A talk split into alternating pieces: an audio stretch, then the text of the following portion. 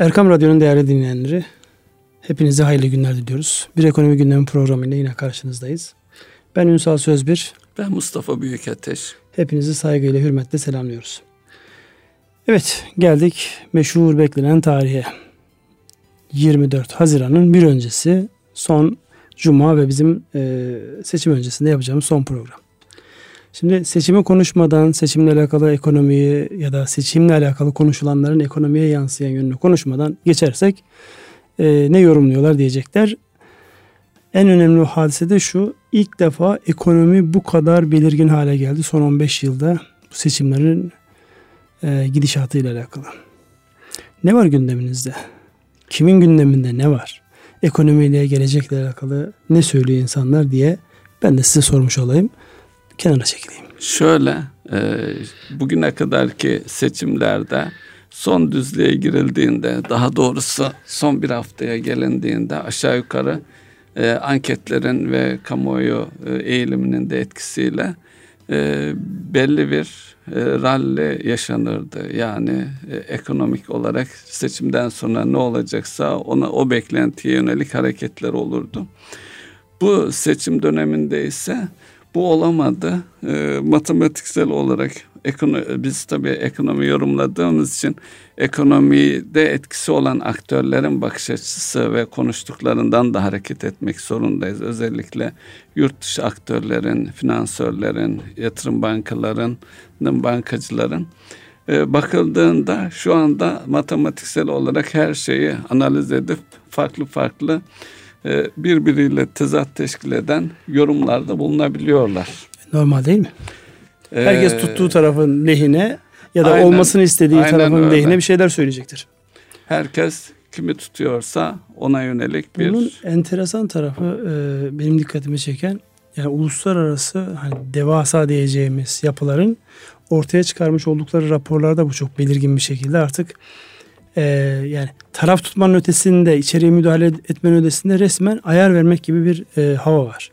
Geçenlerde hatırlarsanız bu seçimlerle alakalı e, Hollanda'da yaşayan Türklere işte bir mektup gönderilmesi ve Hollanda'daki Aa, evet. hükümetin e, bir açıklaması vardı. İç işlerimize karışıyorsunuz diye. Şimdi eğer kendi vatandaşlarına bir mektup göndermek, iç işlerine karışmaksa bunlar bizim geleceğimizle e, ayar vererek, geleceğimizle oynayarak nereye karışıyorlar ben merak ediyorum. Yazılan raporlara bakıyorsun resmen şu seçilirse bu olur, o, bu seçilirse evet. bu olur. İşte şöyle desteklenir böyle bir doğrudan sonucu etkileyecek yorumlar var. Yani onlar açısından değişen bir şey var mı? Hayır onlar açısından değişen bir şey yok da bizim açımızdan çok şey var. Dolayısıyla yani birbiriyle çelişen e, raporların olması gerçek veriye dayanmıyor. Hissiyata dayanıyor. His de gönül kimden yanaysa onu arzuluyor, onu istiyor ya da uzun vadeli siyaset. Peki biz burada neyi yorumlayacağız? Özellikle hükümet daha doğrusu Cumhurbaşkanlığı aday adaylarının ortaya koymuş olduğu programlarda ekonomiyle alakalı, gelecekle alakalı böyle belli başlı neler var orada? Şimdi e, yeni Cumhurbaşkanlığı hükümet sistemi e, çerçevesinde bakarsak en somut e, şey yine Cumhurbaşkanımızdan geldi. Akşam ki programda e, bakanlıkların birleştirilmesi, özellikle ekonomiyle ilgili bir kurul e, ofis oluşturulması şeyi var. Dolayısıyla bu ofisin ne şekilde çalışacağı bizim programın açısından da bakarsak şekillenmesi ama en azından böyle bir şeyin oluşturulması da ekonominin çok yakından izleneceği ve ona yönelik olarak da tedbirlerin alınacağı yönünde bende bir beklenti oluşturdu somut olarak. Sizde beklenti oluşturdu. Ben diyorum ki bu mecburiyet zaten. Şu an geldiğimiz noktaya özellikle işletmeler tarafına baktığımızda bilançolarda çok ciddi bir finans yükü var. Evet. E son dönemde mevduatın %18-19'da toplandığı bir ortamdayız şu an. Mevduatın 19'da toplandı. Devletin normalde göstergede 17-18'de borçlandığı ama 10 yıllık e, şeye baktığınızda borçlanma tahvil oranlarına baktığınızda 20'ye dayandığı bir ortamda piyasa hangi fiyattan finansman kullanacak ve hangi kar elde edip dönüp bunu insanlara dağıtacak. Dolayısıyla önümüzdeki dönem yani acı reçete mi içeceğiz? Acı reçete mi yapacağız? Ne yapacaksak onların yoğun konuşulacağı bir dönem olacak. Yani böyle çok e, yumuşak bir uslupla geçilecek bir dönemde değiliz şu an. Meseleler birikti çünkü. Hep o bütün programlarda yapsal reform, yapsal reform işte ihracata bağlı büyüme e, çünkü bizim büyümelerimize baktığımızda ağırlık olarak iç talepten gelen bir büyümemiz var. Şimdi bunu tekrar yeni baştan dış talebe doğru yönlendireceğiz. Evet bugünlerde haberler geliyor. İşte turizmde çok ciddi bir kıpırdanma var. E niye olmasın ki? Evet. Sizin bahsetmiş olduğunuz bir istatistik vardı. Yani yurt dışında e, 100 birime e, alınan ürün Türkiye'de 53 birim alınıyor. Yani turist açısından baktığında burası inanılmaz cennet haline gelmiş bir yapı yani. Dolayısıyla böyle bir ortamda turizmin hareketlenmiş olması, bu gibi açılımların yapılması ciddi katkı. Peki yani önümüzdeki dönemde neresi bizi en fazla dikkatimizi çeken husus olacak? Yani geçmişe mi bakacağız yoksa geleceğe mi bakalım? Geleceğe bakacağız elbette. Ee, tabii burada seçim öncesi ne olursa olsun popülist söylemler ön planda oluyor. Tabii seçimden sonra alınacak acil tedbirler var. Bu şeyden bahsettiniz. Ee, mevduat maliyetlerinden, kredi maliyetlerinden. Bunların bilançoya ciddi yansımalar var. Özellikle döviz kurundaki gelişmeler çerçevesinde de bilançolar e, bozulmuş durumda. Dolayısıyla o bilançoları düzeltecek bir takım tedbirlerin alınması e, elzem görünüyor.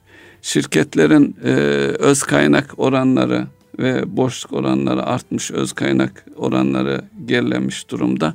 Tabi bu bütünlük açısından bakıldığında ekonomiyi harekete geçiren ekonominin aktörleri gerçek firmalar. Bu firmaların özellikle üretim tarafında korunması ve bunların e, hayatiyetlerini sağlıklı bir şekilde sürdürmeleri gerekiyor. Bunun için de elbette bir takım tedbirlerin hızlıca e, bankacılık sistemiyle birlikte içerecek şekilde alınması gerekiyor. Zaten zorunlu da şu an belki bunlar net olarak söylenmiyor ama e, seçimden sonra hızlı bir şekilde harekete geçilip adım atılacak diye düşünüyorum. Tam oradaki soruyu şöyle soralım öyleyse. Yani şu anki kurların geldiği seviye belli. Finansman maliyetlerinin geldiği seviye belli. Bunun e, son kullanıcının aldığı fiyatlara nasıl yansıyacak? Yani enflasyonun ne olacağı da üç aşağı bir belli. Aşağı belli. yukarı. Şimdi bu halde gelecek olan, oluşturulacak olan yeni hükümet, yeni sistemde ilk ne yapmalı ki önce bir güven tesis edilsin sonra aşağı doğru yani işte finansman oranlarında aşağı doğru gelinsin kurlar daha bir makul hale gelsin insanlar daha güvenle hareket etsin. Çünkü son kullanıcıların beklentilerine, gelecekle alakalı beklentilerine baktığımızda ve gördüğümüz istatistiklerde tüketici güven endeksi e, baktığımızda neredeyse aşağı yukarı aynı. Yani bir önceki ayla bir kırılma oldu. Seçim kararının alınmasıyla beraber bir 3 puanlık kırılma oldu. Şu an aşağı yukarı aynı seviyelerde duruyor. Ne? İşte 69.9'dan şu an 70'e gelmişiz. Yani 0.1 gibi yatay bir hale gelmiş. Yani insanların burada bir beklentisi var. Bunun tekrar yukarıya dönmesi ki bu rakamın yüze doğru gitmesidir makul olan, evet. makbul olan. Dolayısıyla yüze gitmesi için en sondaki insanların kendi geleceğiyle alakalı bir endişe taşımıyor olması lazım. O nereye bağlanıyor? İşiyle alakalı emin olmaktan kaynaklı. İşiyle alakalı emin olabilmesi için ülkenin ekonomisinin evet. geleceğiyle alakalı emin olmaya dayanıyor. Topladığımızda en uçtaki insanın bu hissiyatı ülkenin genel gidişatına bağlı ise şayet oluşturulacak yeni yapıda yabancıların içeriye kaynak aktarması. Çünkü biz kaynak problemi yaşayan bir ülkeyiz. Evet. Biraz sağlamış olduğumuz kaynakları da açıkçası yani çok üretime yöneltememişiz. Yani o da bir gerçek. Maalesef. Şimdi kalkıp da kendi kendimize yani kandırmanın bir anlamı yok. Daha çok tüketmeye, daha çok gayrimenkule, daha harcamaya. çok harcamaya yönelik kullanmışız. Şimdi bu çerçevede baktığımızda herkesi kapsayacak bir tedbirler bütünü ne olmalı ki dışarıdan içeriye kaynak gelsin? Ee, en önemli şey burada yönetilebilir olmak. Dolayısıyla ekonomi açısından da yeni sistemde e, kimin nasıl bir yapı kurulacak, hangi aktörler bunu aktörler derken bakanlıklar işte e, kurulacak ofisler kuruluşlar Merkez Bankası hepsini kastediyorum. Bunların rollerinin net olarak herkes tarafından bilindiği bir e, yapı olması ve bunların hemen harekete geçip bir takım tedbirleri alması e, bekleniyor. Ama buradaki en e, kritik şey yönetilebilir olmaz. Çünkü son, son geçtiğimiz e, birkaç aylık süreçte hatta yılbaşından beri gelen süreçte buralarda biraz e, tökezlemeler veya e, şeyler endişeler oldu. Bunların yaş, e, sonuçları da kura faize doğrudan hemen anında yansıyabiliyor. Burada aktörlerin gücünü, kudretini gösterecek bir şekilde rollerinin altını çizmek ve harekete geçmek. Biraz daha somuta insek anlayacağımız lisana çevirsek. Yani e, yabancı yatırımcı ne yaparsa yabancı getir. yatırımcı baktığı zaman şu an bir iştah var mı Türkiye'ye karşı? Efendim? Bir iştah var mı Türkiye'ye karşı? Şu an şu anda bir iştah yok ama geldiğimiz nokta itibariyle e, benzer ülkelerle kıyasladığımız zaman e, fiyatlarımız, maliyetlerimiz hemen batılı finansörlerin ya daha doğrusu yatırımcıların iştahını kabartacak yönünde özellikle portföy açısından bakılırsa. Bunu portföy yanı sıra yatırım doğrudan yatırımlara e, iştahlarını kabartacak şekilde harekete geçirebilmek. Onun için de gelen yatırımcının geldiği zaman eğer 5 yıllık bir yatırım için geliyorsa 5 yıllık süre içerisinde önünü görebilmesi lazım. Bunun e, Bugün niye bana şey açıklamalar te- çok teknik geliyor? Yani bir şey söyleyeceğim. Sürekli böyle portföy yatırımı, yatırımcı, aktör, oyuncu. Şunu benim de anlayacağım bir lisanla söylesen. Ee, ee desek, bu konuda sinirlerinizi Yok estağfurullah. Estağfurullah. şimdi burada yani şimdi yatırımcının gelebilmesi için neye ihtiyaç? Önce şöyle gidelim. Şu an bizdeki siyasi istikrar anlamında yani seçim olacak Allah'ın izniyle bir hükümet kurulacak ve biz yolumuza evet. devam edeceğiz.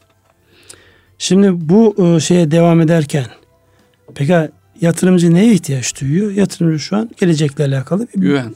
Güvene ve belirliliğe ihtiyaç duyuyor. Seçim yapıldıktan sonra bununla alakalı bir şey kalacak mı ortada? Kalmayacak. Kalmayacak. Peki yatırımcı açısından şu an Türkiye'deki dolar, Türk lirası, euro, Türk lirası kurları getirip onların paralarını bozup Türkiye'den bir şey satın alma. İster borç versinler bize, ister buradan şirket satın alsınlar, ister gayrimenkul satın alsınlar. Onun için cazip mi? Çok cazip hem de. Ah bunları söyledi. Çok bunları söyledi ki. Şu anda Türkiye'ye gelecek mesela e, e, konuşmaya zaman kalırım bilmiyorum. Yabancıya konut satışı, yabancı yatırımcı.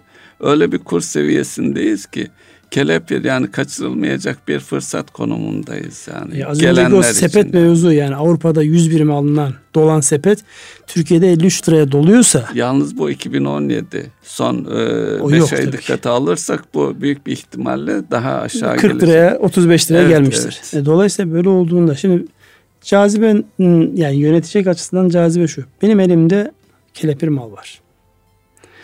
Gelecek vaat ediyor mu bu ülke? Evet. Allah'ın izniyle çok büyük gelecek vaat ediyor.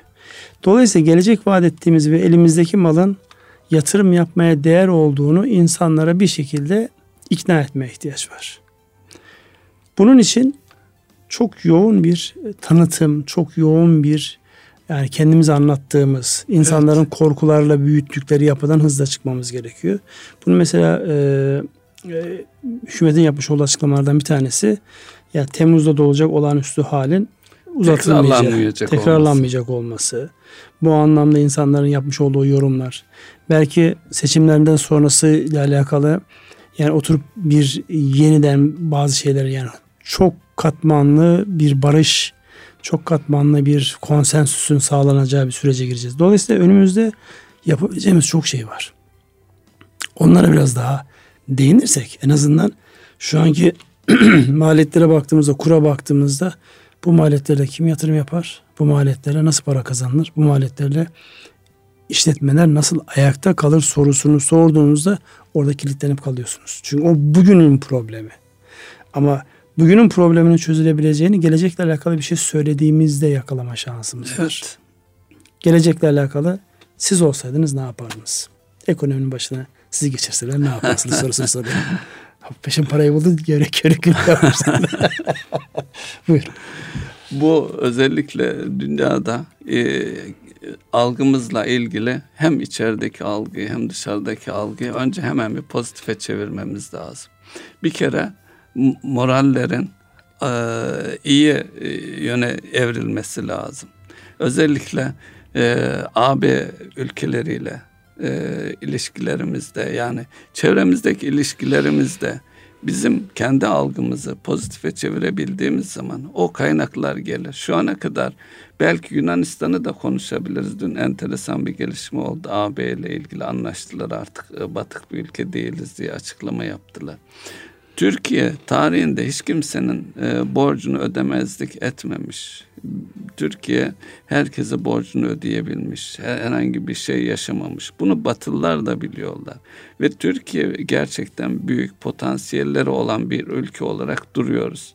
Bir kere algıyla ilgili bir çalışma yapılması lazım. Tamam. Nereden başlarsınız algıyla ilgili çalışma? Algıyla ilgili içerideki ilk iş yapıyı oluşturup o aktörlerin harekete geçirmesi sorumlulukları yani Merkez Bankası'ndan tutun hükümete, işte çeşitli kuruluşlara, SPK'sına, ne bileyim hukuk sistemimizde yapılması gereken bir takım şeylere onların hepsini yapıp harekete geçmek. Peki ekonomi yönetimiyle alakalı yani böyle piyasanın bildiği, tanıdığı, üzerinde konsensüs sağladığı, teknik yeterliliğine böyle insanlar önemli midir? Çok önemlidir. Çünkü algı oluştururken bunlar önemlidir. Mesela hala e, Türkiye'nin şu andaki geldiği seviyeyi e, şeye e, dervişe bağlayanlar var yani.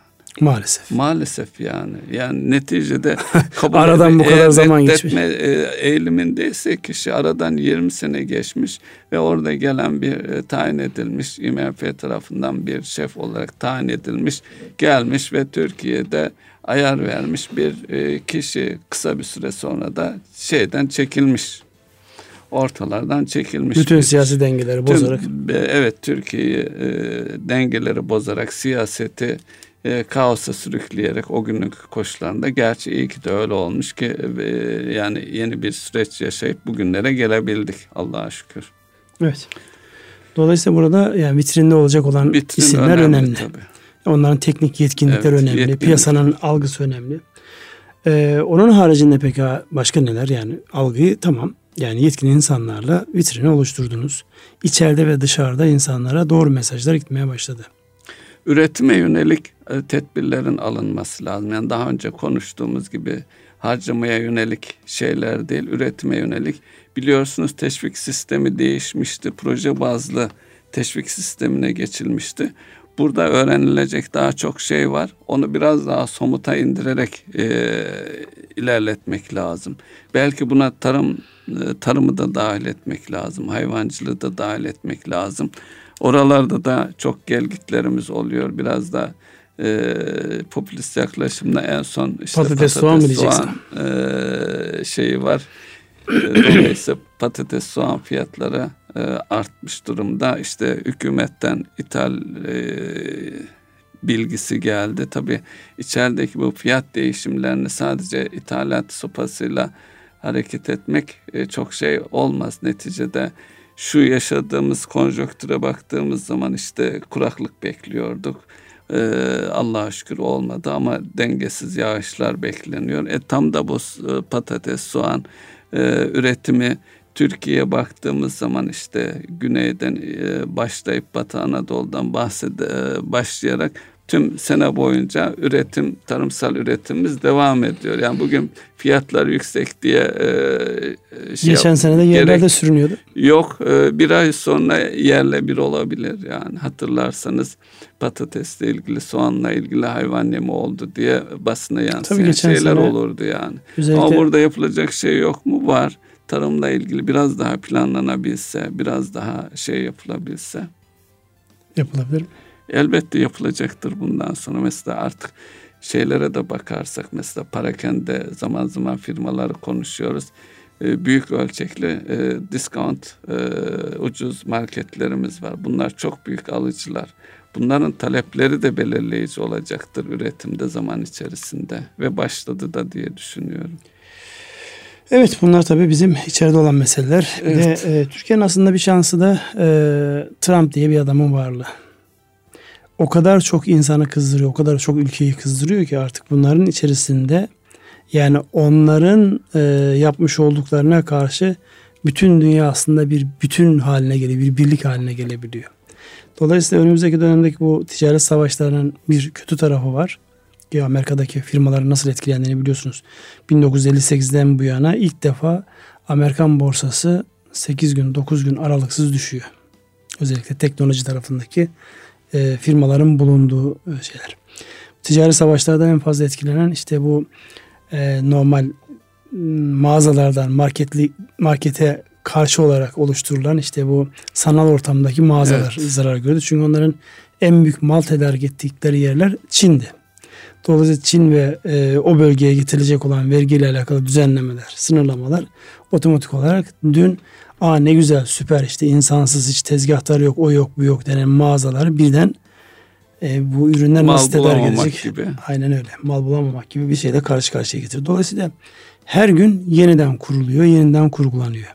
Şu an baktığımızda evet algıyla alakalı ülkemizde kat edilmesi gereken ciddi mesafeler var. Onunla alakalı herkes de farkında.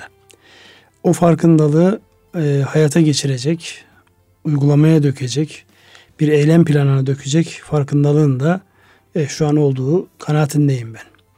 Sadece çok geciktirmeye gelmez bu. Çok geciktirilirse fayda etmez. Acil. Gecikmiştir. Acil olarak uygulanması gerekiyor.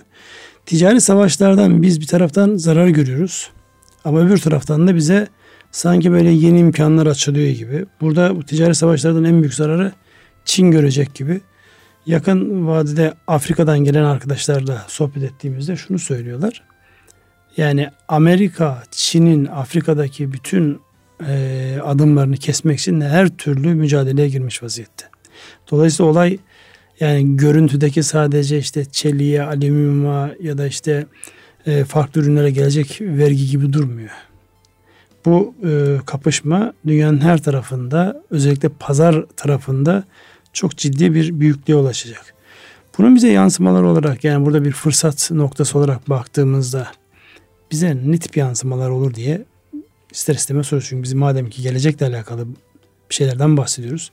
Mevcut problemleri habire konuşup da morali bozmanın ya da eyvah herhalde tükendi demenin bir anlamı yok. Gelecekle alakalı bu ticari savaşlardan bize ne fırsat çıkar sorusunu soralım biz kendi dünyamıza. Evet e, bu e, Amerika ile ilgili bizi de e, bu hafta başladı sanıyorum. Biz de onlara karşı bir takım ürünlerde tedbir almış durumdayız. Nereye varacağını bilmiyoruz. Ama coğrafyamız bizim için en büyük şanslarımızdan bir tanesi. Yani erişilebilir olmak açısından hem yollarla, ticari yollarla hem ulaşım sistemiyle o ciddi bir fırsat sunuyor. Tabii Çin'in etkisi, e, Çin e, özellikle enerji tarafında da ciddi atılımlar e, kaydediyor. Belki onlarla ilişkilerimizi daha farklı bir konuma getirebiliriz. Onların ne bileyim Avrupa pazarına erişimde bir takım üretimleri buraya kaymaları söz konusu olabilir. Yani yeni kapılar açılabilir Afrika'da da. Çift tarafı tabii yani. Amerika'ya satamayan tabii.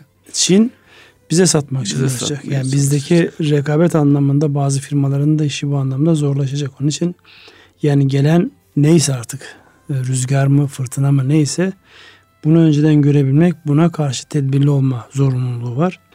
Dolayısıyla yani dış dünyanın bu kadar yoğun izlendiği bir dönem ben hatırlamıyorum. Herkesin birbirini evet. bu kadar etkilediği ticareti kadar etkileşi, etkileşimli olduğu bir dönem hatırlamıyorum. Peki bu çerçevede özellikle firmalar, işletmeler tarafında bir hazırlık görüyor musunuz? Yoksa herkes dur bir bakalım şu seçimler geçsin mi? Ee, seçimler geçsin diyor. Enteresan. Çünkü. E, şu var e, bir bilanço var önünde. Burada öz, öz kaynağı var. Kısa vadeli borçları var. Uzun vadeli borçları var. Ticari alacakları hepsi. Şimdi baktığı zaman bu ne olacak sorusunun cevabını kendi dışında da belirleyici birçok unsur var.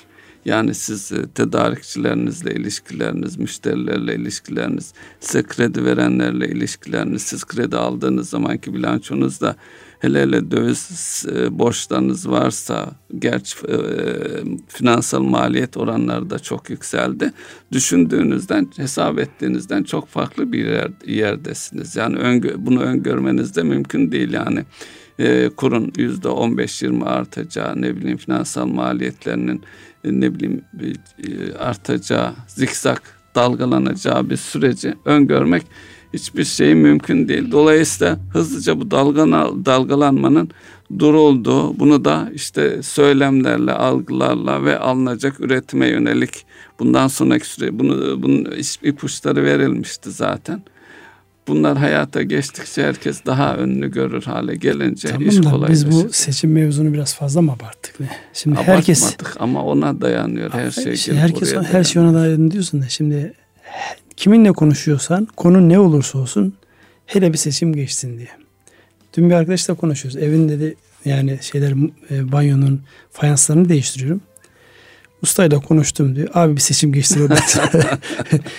Anlamadım diyor. Fayans ustasının ya ben malzemeyi ben almışım. Her şeyi ben almışım. Adam gelecek fayansları yapacak. Abi bir seçim geçti ondan sonra. Bence o şudur. Ustanın şu anda eli doludur. E, biraz bekle e, diyemediği için olay ki başka e, usta arar endişesiyle seçim geçsin demiş. Seçim geçsin. Dolayısıyla biz yani günlük hayatımızda seçimi fazlasıyla e, gündemimize aldık. İnşallah hayırlısıyla geçsin. Bundan sonraki süreçte e, daha güzel şeyleri konuşalım. Peki istatistikler anlamında geçtiğimiz hafta, gerçi biz bayram münasebetiyle geçen hafta program yapmadık. Yani iki haftayı şöyle değerlendirdiğimizde istatistikler noktasında kayda değer, sizin dikkatinizi çeken ee, Güven oldu? endeksinden bahsettiniz. İş gücü ee, istatistiklerinden bahsedilebilir? Orada bir evet. e, pozitif gelişme var. Değer bir gelişme var orada. Evet, iş gücü 10,1'e inmiş durumda Mart itibariyle. Ee, burada genç işsizlik oranı da 17,7'ye e, inmiş durumda. Bunlar e, olumlu şeyler. Tabii bunun Mart olduğunun altını çizelim. E, işsizlik tabii yatırım, üretime bağlı olarak gelişecek bir şey. İnşallah önümüzdeki süreçte de e, bir takım tedbirlerle beraber yatırımlar da sürmeye devam eder. Burada bir tabii bu e, endişeler var ama o da aşılır diye söyleyebiliriz. Bunun yanı sıra kült, kültürel istihdam diye bir e, istatistik var. Ondan bahsedelim Ünsal Bey. Bu şu, e, kültürel firmalarda çalışanlar, e, işte, e, sanatçılar ve diğer e, kişiler dahil. Onun dışında da diğer firmalarda da kültürle ilgili çalışanları kapsayan bir istatistik. Birkaç yıldır devam eden bir istatistik. Bu da yüzde 4,4 2017 yıl içerisinde artmış. Yani 614 bin kişi kültürel konularda e, çalışıp e, para kazanıyor diyebiliriz. Ne yapıyorlar bunlar? Müzelerden öldürüyorlar. E, müzeler, tiyatrolar, işte sanatçılar. Peki bu sayı sizin kanaatiniz nedir? Az mı çok mu? E, yorum yapamıyorum bu konuda. E, yani çok fazla bilgim yok. Siz ne dersiniz? Ya kadın erkek dağılımı burada çok belirgin bir şekilde erkeklerin lehine olan. Burada yani e, anladığım kadarıyla sadece sanatsal taraf değil. Özellikle bu işin içerisinde kültürel varlıkların korunmasıyla alakalı hadiseler gelince e, istihdam edilen insanların eğitimi ve çerçeveye baktığımızda bu daha çok e, işte müzeler, açık hava müzeleri, tarihi yerlerin korunması orayla alakalı bir şey gibi duruyor. Onlar yani da ona, içindedir evet. Onu anlıyorum. Peki abi buradan baktığımızda e, çok fazla bir şey söylenemiyor belki kültürel istihdamda ama önümüzdeki dönemde Türkiye'nin özellikle hizmet sektörüyle alakalı büyümesinde bir taraftan finans sektörü daha doğrusu finans merkezi. Turizmle birlikte de düşünürsek. Turizmle birlikte düşünelim. Bir de finans sektörüyle alakalı Türkiye'nin bir e, finans üssü olma konusunda bu çalışmalar şu an çok fazla gündemde değil. Yani e, bir bilginiz var mı? Bu konuda neler oluyor inşaatların devamının dışında?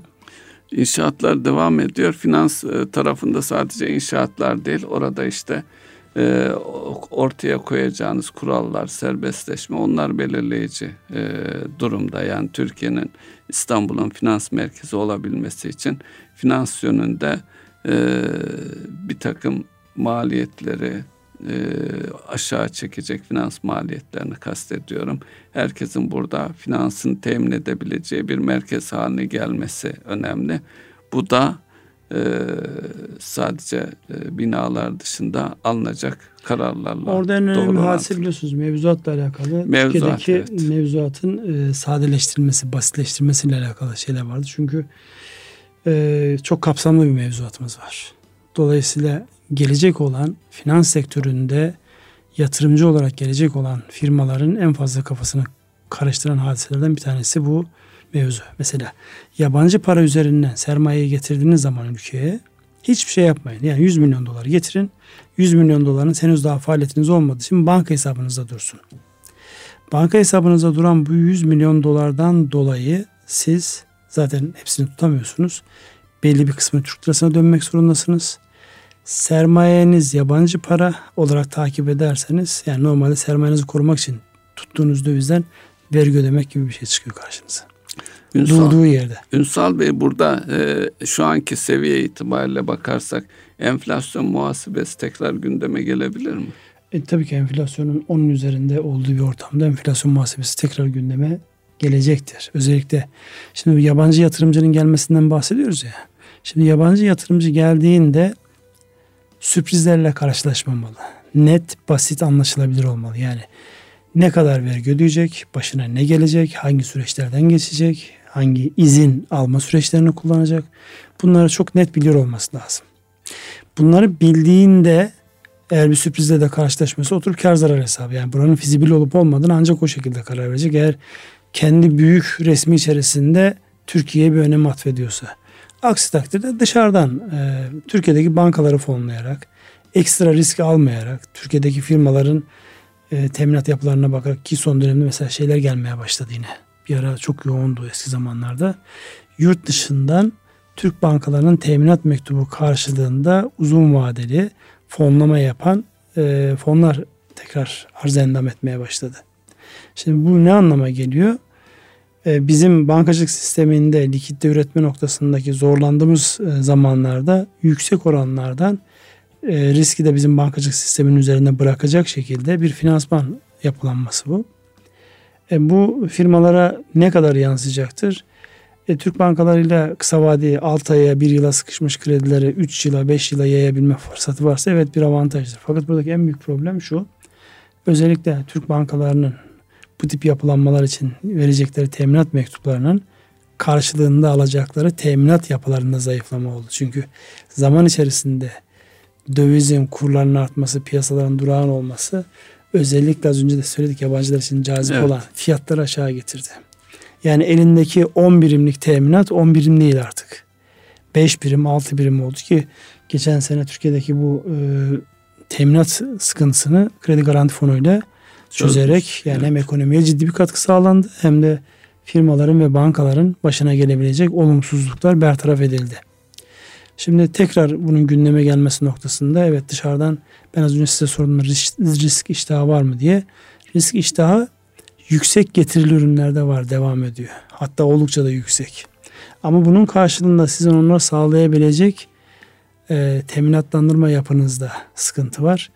Yani e, bunların hepsi birlikte değerlendirildiğinde alınacak tedbirlerin ortaya konacak e, yönetici kadrosu da dahil olmak üzere vitrinin ve onların ortaya koyduğu net, somut, uygulanabilir strateji ve politikaların olması fevkalade önemli hale geldi. Önümüzdeki günlerde hep herkes bunu izleyecek, bunu gözleyecek. Aksi takdirde mevcut yüksek maliyetlerle baktığımızda e, bir yapıyı çevirmek çok yani keyifli görünmüyor. Çünkü özellikle bütün e, yayın organlarının haklı olarak kendi işlerinde yaptığı şey var. İşte COBİ'lerin borçları nereye çıktı? İşte Türk bankacılık sisteminin borcu nerede? Reel sektörün öz kaynak ve borçlanma oranları nerede? Sürekli farkındaysanız vurgular buraya yüklenmeye başladı. Çünkü herkesin artık biraz biraz canı yanmaya başladı burada. Evet. Dolayısıyla önümüzdeki günlerde biz bunların hepsini yaşayacağız. Burada e, enteresan olan şey Türkiye'de daha önceden yatırım yapmış fonlar tam bir kısmı çıkarken yeni fonların devreye girmesi. Çünkü bir fonun çıkabilmesi için başka bir fonun geliyor olması lazım. Şimdi çıkanlara baktığımızda e, geç, geçmişte Türkiye'de ciddi e, büyük yatırımlara imza atmış fonlardan bir kısmı ona endeklerini işte farklı bölgelerdeki yapılara devrediyorlar. Yeni girenlere bakıyorsunuz Türkiye'de Daha önceden pozisyon almayanlar da var. İlk defa e, şey daha önceden pozisyon alanlar da var. İlk defa pozisyon alanlar da var. Dolayısıyla önümüzdeki günler bu iletişimin çok yoğun olacağı, kim ne yapmaya çalışıyor kısmında e, bir hayli e, kafa yoracağımız bir döneme giriyoruz. Heyecanla, ümitle bekliyoruz. Yani ümidin olmadığı yerde zaten her şey biter. E, o büyük yatırımcılar anlamında baktığımızda yani şu an Türkiye sessiz sedasız işte büyük bankalar özellikle işte Deniz Bank'ın el değiştirmiş, değiştirmesi. Evet çok yeni hızlı taliplerin oldu gelmesi. o da. Evet. evet. Yeni taliplerin gelmesi. Mevcutta baktığınızda Çin birkaç bankayla Türkiye'de faaliyete başladı. Önümüzdeki dönemde tahmin ediyorum farklı yerlerden, farklı coğrafyalardan bu anlamda talepler yine. Birileri giriyor, birileri çıkıyor. Evet. Dolayısıyla kimin ilgi alanına giriyorsak onun için biz uygun bir pazarız. Kim de Türkiye ile alakalı ya artık e, biz orada para kazanamıyoruz diyorsa onların da çıktığı bir dönem. Hatırlar mısınız bir dönemde Hong Kong sermayeli mi İngiliz sermayeli mi oldu karışık oldu bir banka Türkiye'den hızla çıkıyor diye bir karar alındı. Bakıyorum şu an gayet keyifli bir şekilde faaliyetlerine devam ediyorlar. Ve ilk kez kâra geçtik diyorlar. Aynen öyle ilk kez kâra geçtik diyorlar. Dolayısıyla e, zaman içerisinde pozisyonlar değişiyor. Şartlar değişiyor. O değişen şartlara hızlı adapte olanlar pozisyonlarını da düzgün hale getiriyorlar.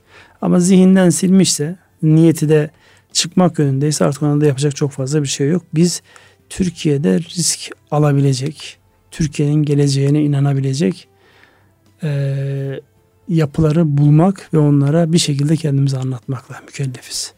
Çünkü dünyada şu an tarihin hiçbir döneminde olmadığı kadar büyük bir para bolluğu var. Bu sadece merkez bankalarının piyasaları rahatlatmak için yapmış olduğu parasal genişlemeden kaynaklanmıyor. Gerçekten büyük servetler oluştu. Artık bu büyük servetler kendi ülkelerinde yatırım yapacak yer bulamıyorlar. Alternatif piyasalar aranıyor. Onun için Afrika'nın yıldızı parlıyor. Ne kadar parlayacaksa. Çünkü Afrika'da e, baktığınızda yani sürekli arz eden, sürekli arz eden e, iktidarlara bir an önce gitsin gözüyle bakılıyor. Öbürlerine istikrar yok diye bakılıyor. Onun için olay dönüyor dolaşıyor. Şu an bir dönemde çok ciddi cazibe merkezi olan Türkiye gibi, Rusya gibi. Hindistan zaten o cazibesini hiç yitirmedi. Brezilya gibi ülkelere tekrar bir dönüşün sağlanacağı zaman. Ne zaman o zaman? Girmenin cazip olduğu. Peki girme şu an Türkiye açısından cazip mi? Fevkalade cazip.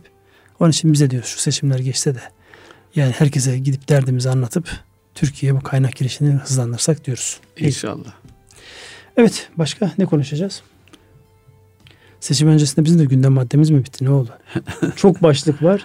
Fakat olay dönüyor dolaşıyor hepsi geliyor. İşte yapılacak seçimler, seçimler sonrasında ortaya çıkacak tabloya bakıyor. Yoksa geçmişe yönelik istatistiklere baktığımızda söylenecek çok söz var. Asıl gelecekle alakalı haberler bu anlamda.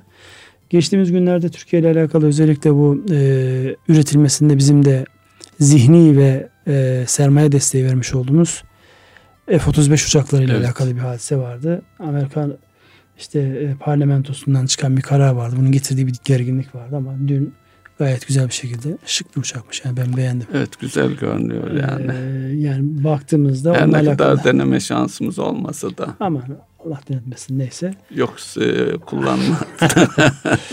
Dolayısıyla buraya baktığımızda e, yani bazı şeyler e, abartılıyor gibi görünse de netice itibariyle biz ilk uçağımızı aldık. Yani parasını verdiğimiz uçağı aldık yani. Kimse bize bir lütufta bir bağışta bulunmadı. Ama önümüzdeki dönemde biz bunu çokça yaşayacağız gözüküyor. Yani sadece biz değil bütün dünya evet. birbirine sürekli ayar veren konumda olacak. Bu e, ticaret savaşlarını e, İkinci Dünya Savaşı öncesinde benzeten yorumlara rastlıyorum. Bilmiyorum siz de rastlıyor musunuz? Ya rastlıyorum da ona biraz Hoş değil ama evet. Yani çünkü oradan yani geçen defa da yani 2008'deki bu Lehman Brothers kriziyle başlayan süreci herkes şunu söylüyordu. Bu kriz ancak bir savaşla evet. çözülebilir diye. Yani oradan da birileri besleniyor. Orası da ciddi anlamda e, korkuyu sattırmaya başladığınızda ona bedel ödeyen çok oldu. İşte Suudi Arabistan gitti dünyanın silahını satın evet. aldı. Yani ne yapacaktı? E, korkutuyorsunuz bak başına her şey gelebilir. İran çökebilir. Ötekisi bilmem ne yapabilir senin tepene diye. Silahları satma şansınız oluyor. Dolayısıyla bunların hepsini birlikte değerlendirdiğimizde bizim e, önümüzdeki dönemde önümüzdeki dönemde bakmamız gereken hadiseler var. Bugünlerde tabi üretimle alakalı özellikle savunma sanayi ile alakalı farklı firmalardan e, pozitif destekler geliyor. Tabii bunun bir kısmı e, niyet aşamasında bir kısmı üretim aşamasında. Dolayısıyla kendi savunma sanayimiz ve sadece savunma sanayini her zaman şu şekilde değerlendiriyoruz. Lokomotif bir sektör. Yani tek başına e, orada yapmış olduğunuz bir silah değil. Arkada yazılımı var, donanımı var, üretimi var. Onun size kazandırdığı farklı beceriler var. Yani şu an Amerikan ekonomisine baktığımızda uzay araştırmalarının çok ciddi katkısı vardır Amerikan ekonomisine. Herkesten önce birçok alet edevatı bizim bu e, Bond filmlerinde görmüş olduğumuz alet edevatı onlar vakti zamanı ticari olarak denemiş. Hangileri tutar diye dönüp piyasaya lanse ettikleri şeyler. Evet. Onun için bu tip sürükleyici sektörlere ihtiyaç var fazlasıyla. Bu anlamda sizin önümüzdeki dönemde geleceğe parlak olur dediğiniz sektörler anlamında bir şey var mı? Bir Tabii bu var. savunma sanayi sektörü aynı zamanda cari açığı da çünkü e, yüzde 35 oranında yurt dışından alıyoruz. O yönde de bir destek olacak. Tabii bu NASA örneğinden hareket edersek e, oradaki geliştirmeler ticari tarafa yansıyor ama bizim de kendi tarafımızda kendi teknolojimizi geliştirme adına e, oradaki teşvik edilecek bir alan olması gerekiyor.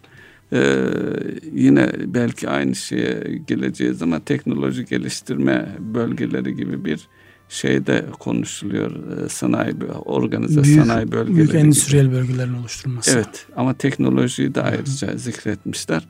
Onların ciddi e, yansımaları olacaktır. Özellikle iş, işlerin ticarileştirilmesi adına hele hele bu geçtiğimiz süreçte de özellikle savunma sanayi esnek e, endeksi olarak e, COBİ'lere yönelik bir kayma var.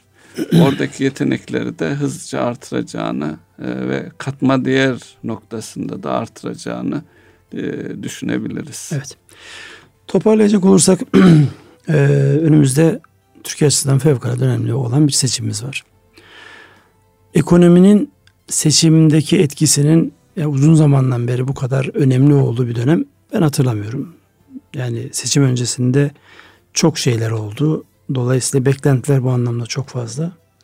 Temennimiz ülkemizin lehine yani yapılan güzel şeylerin devamını, ülkenin geleceğini yani bu neslin değil gelecek nesillerin de e, pozitif anlamda etkileneceği yapının oluşması, yapıların devam etmesi, kurgulanması. Dolayısıyla e, hayırlısıyla bir an önce gelsin geçsin diyoruz. Ortaya ülkemiz açısından, bu ülkeye gönül bağlamış geniş coğrafyalar açısından e, pozitif beklentileri de teşvik edecek yapıların oluşması ve sürecin bu şekilde devam etmesi arzumuzdur. Ne demek istersiniz? Aynen katılıyorum. İnşallah hayırlısıyla e, seçimi geçirir. Gelecek hafta tam e, düşündüğümüz konuları konuşmaya başlarız. İnşallah. Erkam Radyo'nun değerli dinleyenleri bir ekonomi gündemi programının daha sonuna geldik. Sürçülisan eylediysek affola. Görüşmek dileğiyle diyoruz. Allah'a emanet olunuz.